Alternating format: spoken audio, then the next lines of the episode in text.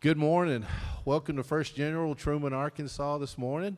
Uh, welcome to everybody here in the sanctuary and everybody on YouTube and Facebook. We're glad you're here. Um, last weekend, we had the uh, Gideon State Convention in Jonesboro. Uh, Matt and I were there for the weekend and uh, really had a, a wonderful time. We had some good speakers and some really encouraging and uplifting uh, testimonies. The theme for the weekend was uh, First Chronicles 22, uh, verse 19. Now, in this uh, particular chapter, uh, King David is instructing the leadership of Israel to help uh, Solomon build the temple. You know, at this time in Israel's history, the Ark of the Covenant was kept in a tent and David wanted to build a temple, a permanent structure to bring the Ark of the Covenant into. And God told him he could not because he was a man of war, a violent man. But so David wanted and got Solomon to build the temple. God approved that. And so David was instructing the leadership of Israel.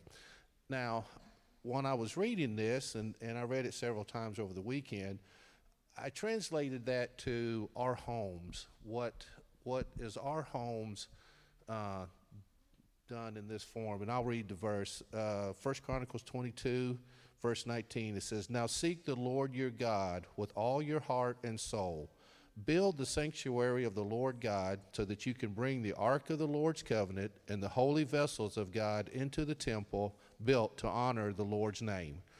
So I, I was thinking, you know, is our homes built? Do we get up? Do we arise and build our homes every day that would glorify God? Uh, do we, where we work, are we working in an environment? Are we building an environment around us that would glorify God? Um, I was sharing this with my Sunday school class a little bit ago, and and the way I worded it then was, you know, if there was a knock on the door and I opened it up and Jesus was standing there, would I be okay with saying, Hey, come on in, Jesus, and let's set a spell? Would he be glorified if he came into my home? Or would I be looking around going, Uh oh, I need to put this away or that away? Or, you know, I might be embarrassed if Jesus saw this. So my word was just, you know, are we building our homes? Are we building our lives to glorify God? So, amen. Go ahead and pray for. Oh, okay. All right, let's pray. Heavenly Father, Lord, we thank you for this opportunity to gather in your house. It's so good to be here, Father. We, uh, we just we want to worship you and praise you and give you all the glory for all that you've done for us. Uh, Father, we just uh, we're just thankful that everybody's here, uh, that they're healthy.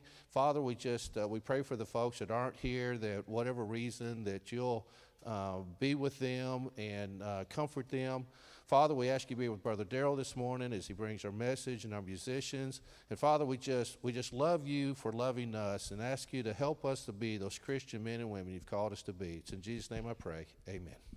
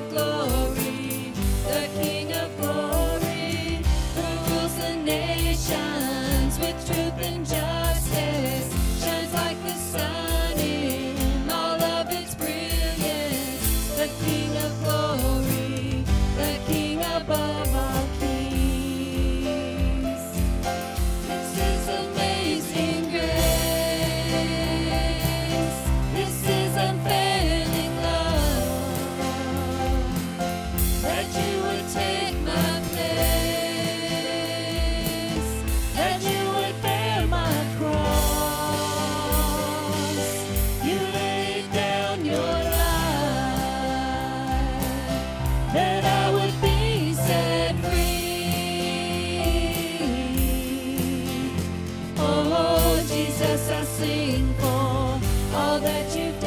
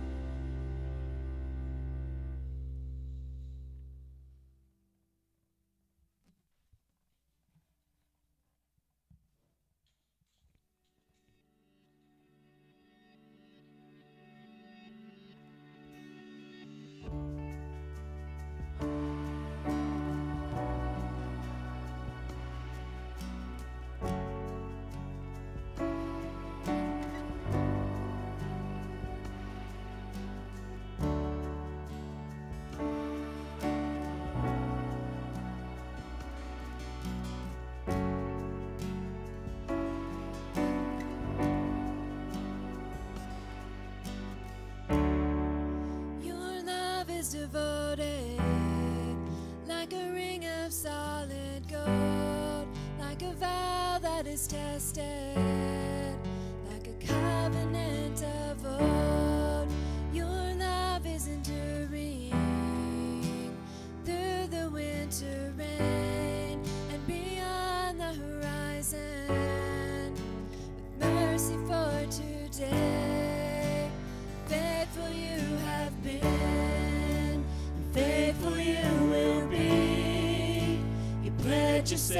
to me, and it's why I sing your praise will ever be on my lips, ever be on my lips. Your praise will ever be on my lips, ever be on my lips. Your praise will ever be on my lips, ever be on my lips. Your praise will ever be on my lips be on my lips.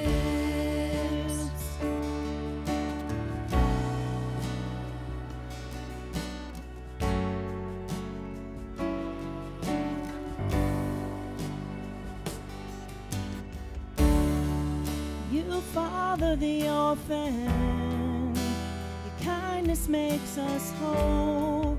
You shoulder our weakness your strength becomes our own. Now you're making me like you, clothing me in white, bringing beauty from ashes. For you will have your bride, free of all her guilt and rid of all her shame, and known by her true name. It's why I sing your praise will ever be on my lips, ever be on my lips. Your praise will ever be on my lips, ever be on my lips. Your praise will ever be on my lips, ever be on my lips. Your praise will ever be on my lips, ever be on my will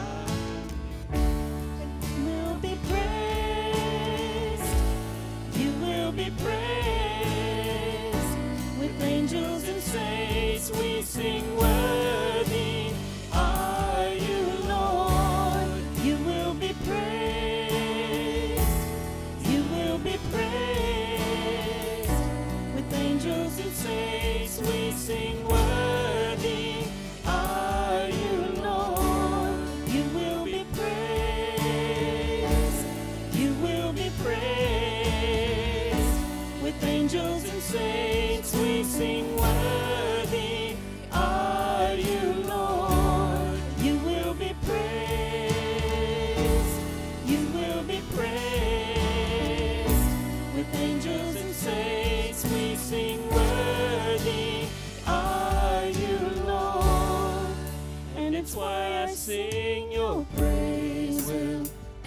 be on my lips, ever be on my lips. Your praise will ever be on my lips, ever be on my lips. Your praise will ever be on my lips, ever be on my lips. Your praise will ever be on my lips, ever be on my lips.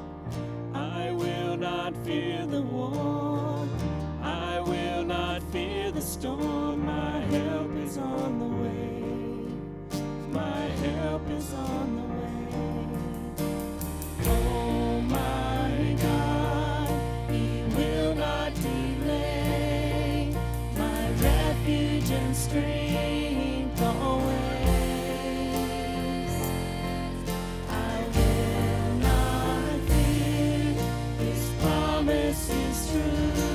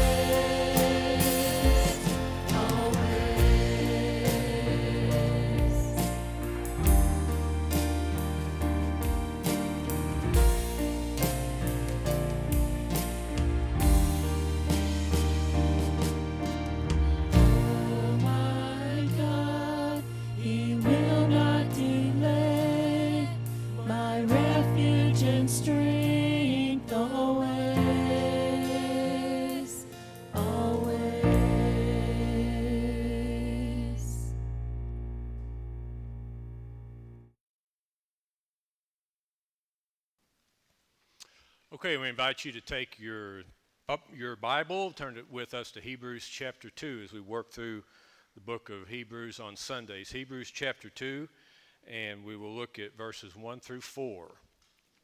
And I want to, as we read through the text, I'm gonna, there's some key words that I want you to look for.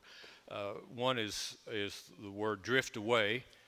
The other is neglecting, and then the last word is more. They won't necessarily come in that order, but that's the, the order I'm going to take them in. There's an outline of this message on the backside of your announcements if you have those in your hand, and most of this will be on the screen. So, Hebrews chapter 2, 1 through 4. Let's uh, pause a little bit, pause a minute, and pray. Lord, as we come into your house, uh, help us to worship you. Uh, help us to know you. Help us to feel you. Help us to see you. Help us to hear you. As your word is taught, that we would learn from it, that it would apply to us. It's not just something from an old book, but that it is life. It is life. I ask you to help me. I ask you to give me a an uh, extra portion of your strength. There is nothing that I can do without you.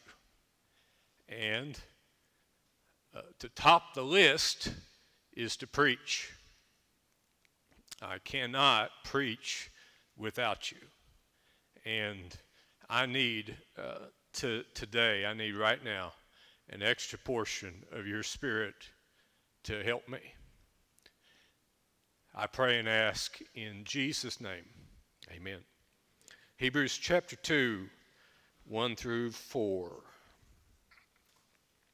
Paying closer, closer attention to those three words. Therefore, the pastor speaking to that church, to that Hebrew Christian church, probably in Rome, said, Therefore, we must give more earnest heed, more.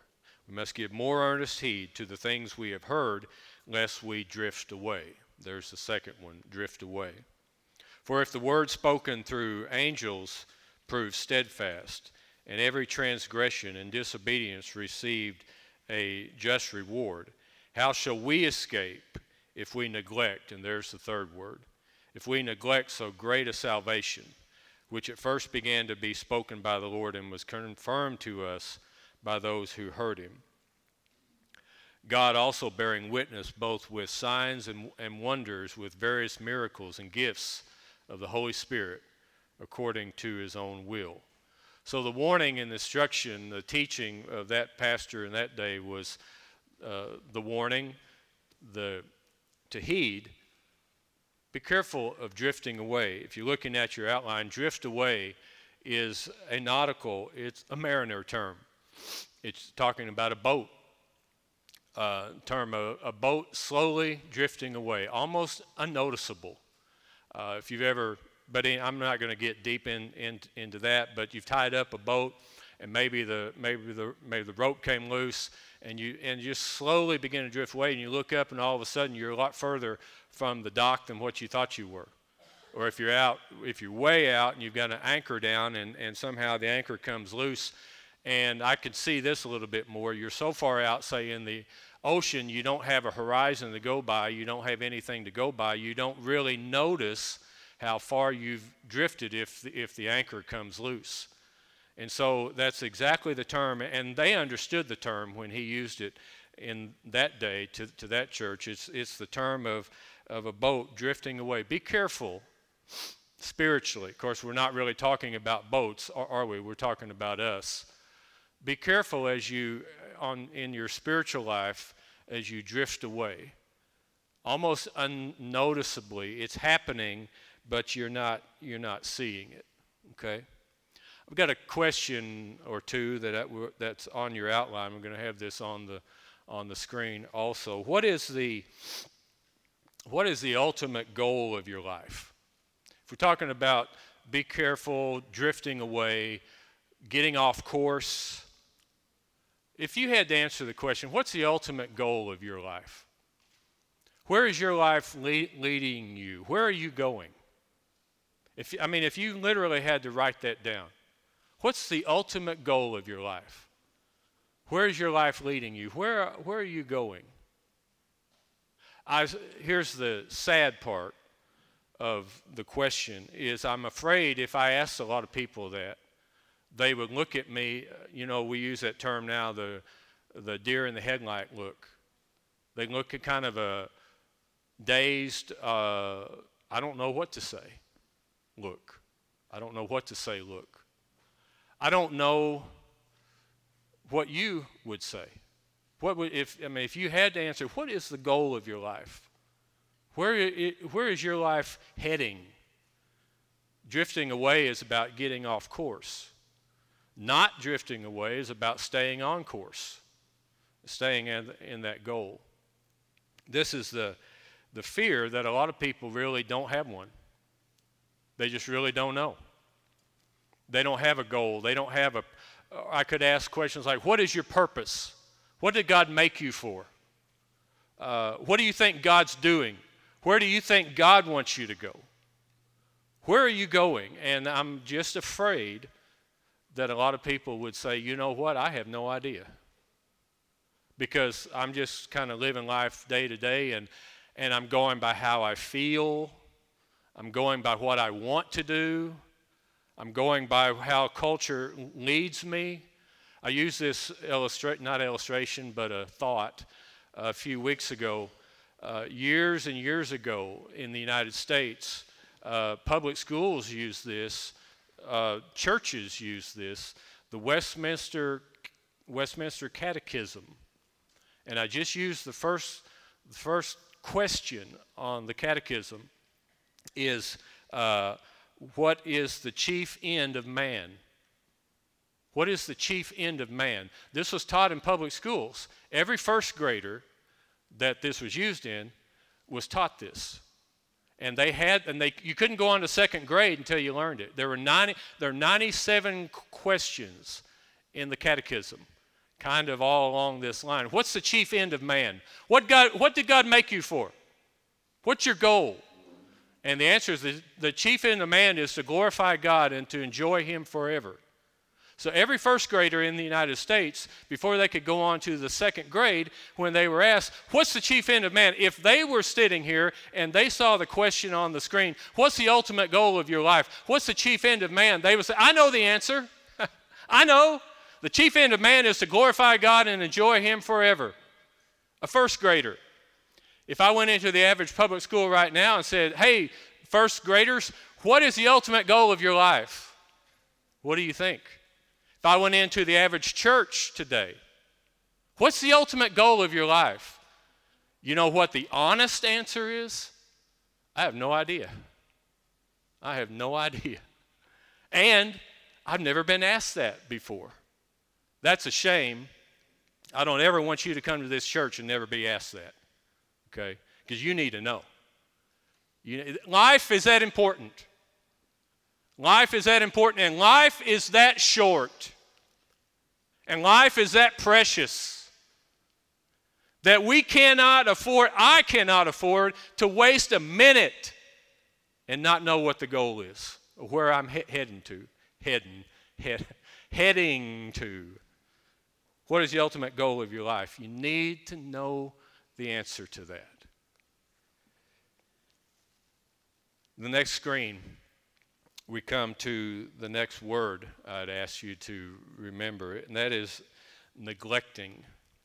And the, the writer uses that word uh, in verse 3. How should we escape if we neglect so great a salvation? Neglecting is not rejecting, it's indifference. Uh, drifting in a boat is not, I, I hate the boat and I, and I, I you know, don't want anything. It's just drifting.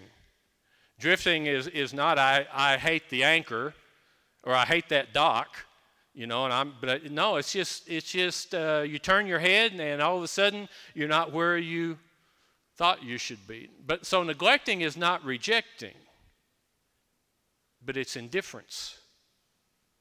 It's the point where you no longer care that you don't care. That is i could name a lot of sin that you can recover from in fact, there isn't a sin that you can't recover from. There's nothing you can do that you can't recover from. But indifference, I'm, I'm coming to learn, I really am. I'm coming to learn that this may be the most dangerous place that we can find ourselves in because you can come back from anything if you want to. But indifference is that place where you no longer care and you don't want to. When I ask, what's the ultimate goal of your life, the reason a lot of people can't answer that is because they don't really care. They're worried about what's on TV tonight. That's the big thing.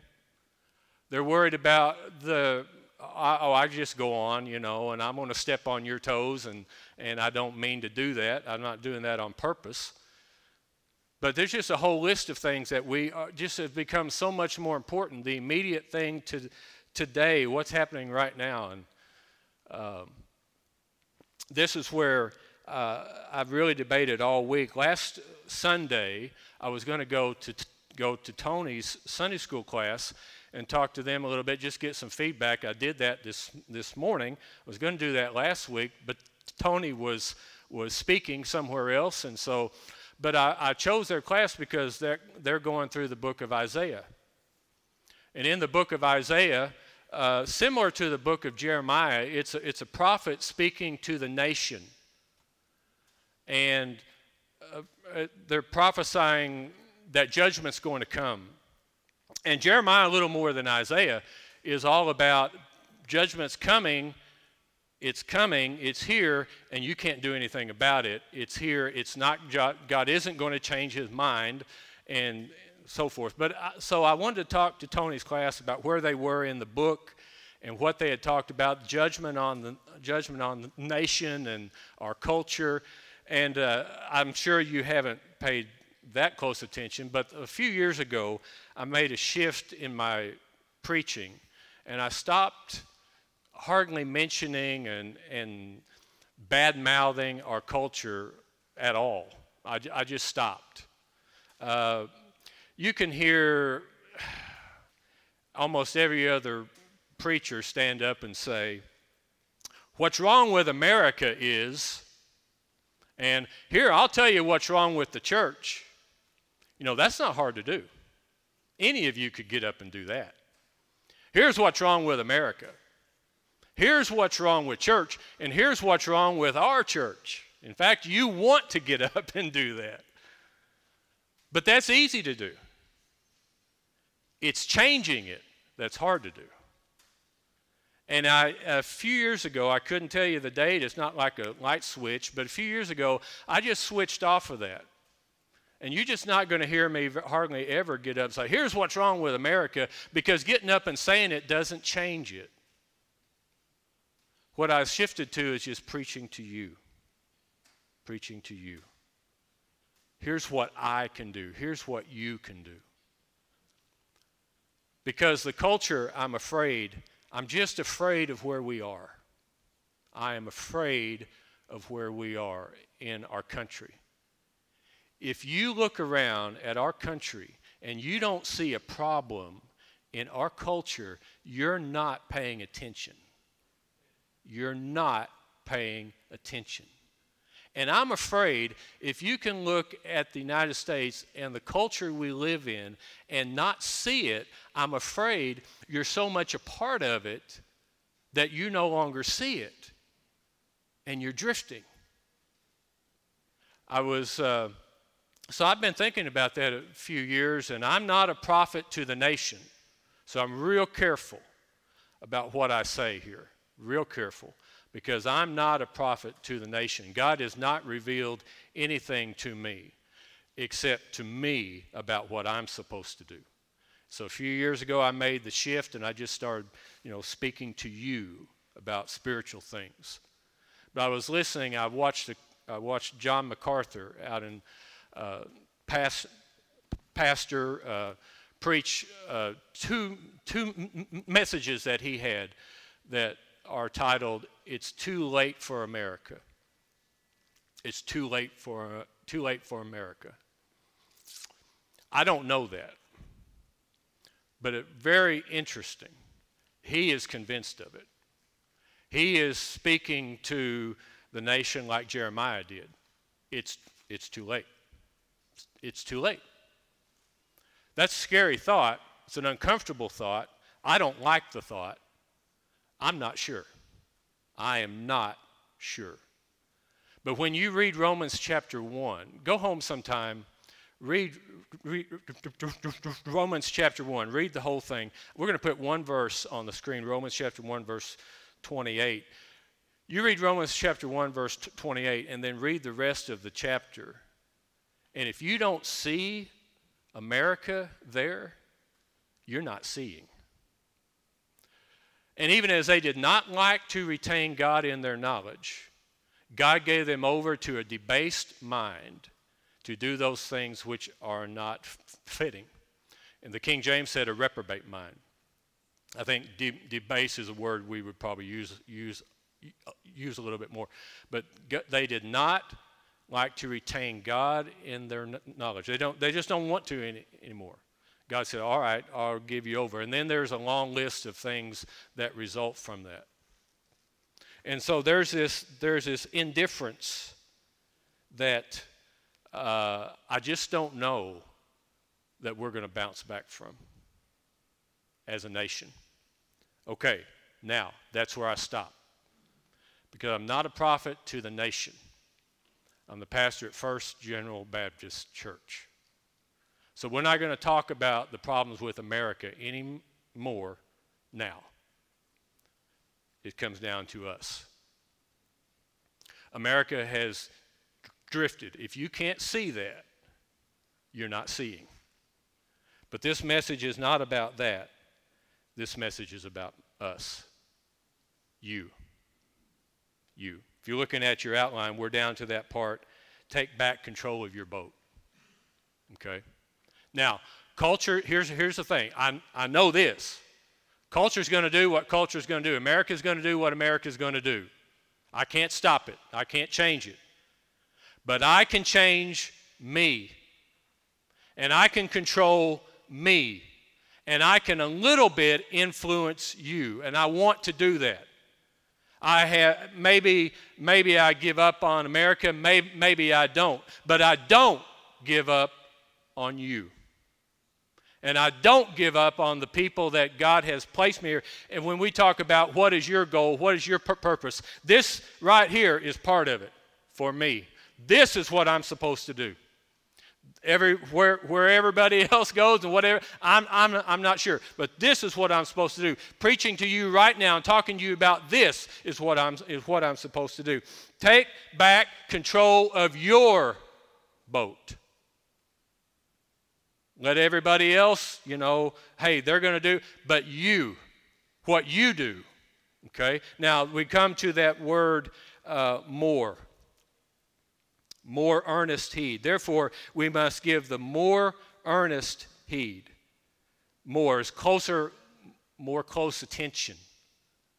Not less, not the same, but more. Okay? Now here's where we are it's more heed, more attention, more close attention, not less, of course. I think we all get that, but not the same. What worked before isn't going to work anymore. We need more of it. Whatever it is, whatever it is that, that God's going to do in you, and I, I'm going to put it this way a lot of, almost everything in our spiritual life will revolve somewhere around our prayer life, our, our word life, our worship life, and our witness life. And that's how, that's where we take our prayer life, our word life, our, our worship life, and we move that out and we start to affect others. That's our witness life. But probably somewhere in those, in those four things are what God's going to begin to work with you and has been working with you, and, and that's where the more comes in. Because this is where uh, we, we stay steadfast. All right, when the culture changes and the culture moves, staying the same and doing the same thing over and over is not going to work. It's not going to keep you. It's not going to keep you from drifting away and being like everyone else. There's a, uh, there's a famous verse in Hebrews chapter 10. Uh, as you see the day approach, do not forsake the assembling of yourselves together, but even so much the more as you see the day approaching. And so the answer the pastor then says, and the answer that I'm telling you to, to, today is more. Whatever it is, if it's my prayer life, my life in the Word, my life in worship, my life in witness, there will be turning points along the way. There will be turning points in your spiritual life along the way. And it will be, uh, let's just say, for instance, prayer where the Holy Spirit will, will begin to convict and begin to move and talk to you about okay, it's time to start praying more. It's time to start praying more. If this is going to change, if you're going to change, if that's going to change around you, it's time for you to start praying more if it's, the, if it's God's Word. It's time for you to get into God's Word more because here, what you're doing is not having enough effect to really create change around you. You are drifting along with everyone else, and everyone else is drifting along with you. And what you're doing is not enough to control the boat. And so the answer is more. So it may be that, for instance, it's, the answer is going to be in more prayer. More prayer time, a different kind of. It may be the answer is, is in more word. Getting into God's word. Stop pretending to get into God's word. Stop saying you're going to get into God's word and get into God's word. And that's going to begin to create change around you to where you're, you are not drifting anymore, and those around you will stop drifting as much. So maybe it's worship. Maybe it's the, the witness part, getting that out where people can they, they can see what you're doing. But you are secure in your boat. You've got your boat tied up.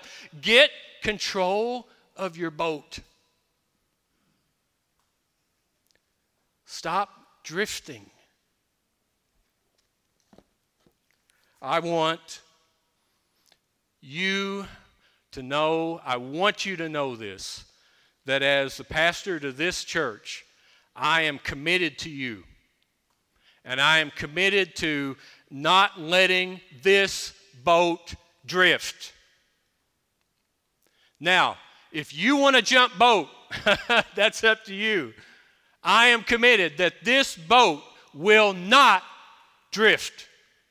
And that's through prayer, through God's word, through worship, through witness. I am committed as a father that this boat will not drift. Now, if my children want to go off and do something goof, goofy and drift themselves, now, hey, I can't stop that. But I want them to look back at dad and say, he did not drift. Dad was the same. I want you to see what you see right here at First General Baptist Church. When you see me in Walmart, I want it to be exactly the same thing. I'm just as loud in Walmart as I am here. Okay? Oh, that's our pastor, you know.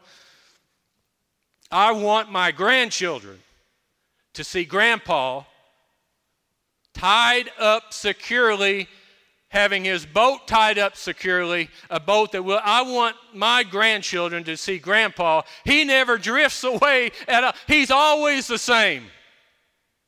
Somebody in our church said this. I, I'm not going to call their name out, but we were in a small group one time, and she said, I've never been afraid of my children, and I'm not going to start now. I like that. I've never been afraid of my children, and I'm not going to start now. I've never been afraid of my grandchildren, and I'm not going to start now. I want my friends, I want my church, I want my children, I want my grandchildren to see someone. That's my witness that is not going to drift let America do what America does. Let Truman do, do, what Truman does. Let Jonesboro do what Jonesboro does. I can't help that. I can't stop that. But I can control me. Take control of your boat. Get back to, tie your boat back up to where it's supposed to be. And let other people see that. Let other people see that. And let other people know that you mean that. And really, the Hebrew writer would say, that's what you do. That's what you do. And I'm not going to let anybody move me from that. Because that's what, that's what drifting does. That's not what I want to do. You, you take control of your boat right now starting right now. Things are going to be different. Things are going to get back the way they should be with me, starting right now. I'm going to ask the praise team to come on up. We're going to have our prayer time. And I don't know if you are going to have enough guts to do this. But this is where we step out. This is where we step up. This is where we let everybody else know I'm stepping out, I'm stepping up. Uh, this is where we separate ourselves from the crowd a little bit by stepping out and stepping up. I'm going to ask you to stand up. As the band plays and sings. This is our prayer time. And I want this prayer time to be this Lord, I don't know about anybody else. I can't control anyone else, but I can control me. And by coming to one of these chairs, standing, you can sit, you can kneel. What you're saying is, Lord, I want to be steadfast. I want to be faithful. And I want to maybe make some changes. I want to get back to where I know I should be. I want to be the witness that I know I should be. I want other people to see that steadfastness in me. But before they can see it, I've got to be it. So, Lord, help me help me to do that. And I'm coming to just say, Lord, that's what I want to do. I want to, I want to be that person that's not drifting, but is steadfast and sure. If you've got the guts to step out and be different than everybody else, we invite you to come. Uh, I'm going to stand here. I usually step to the side, but I'm going to stand here because that's what I want to do. I want to be different. If you want to be that too, just come and just by doing that, you're saying, That's me. I want to be steadfast and sure. We invite you to come.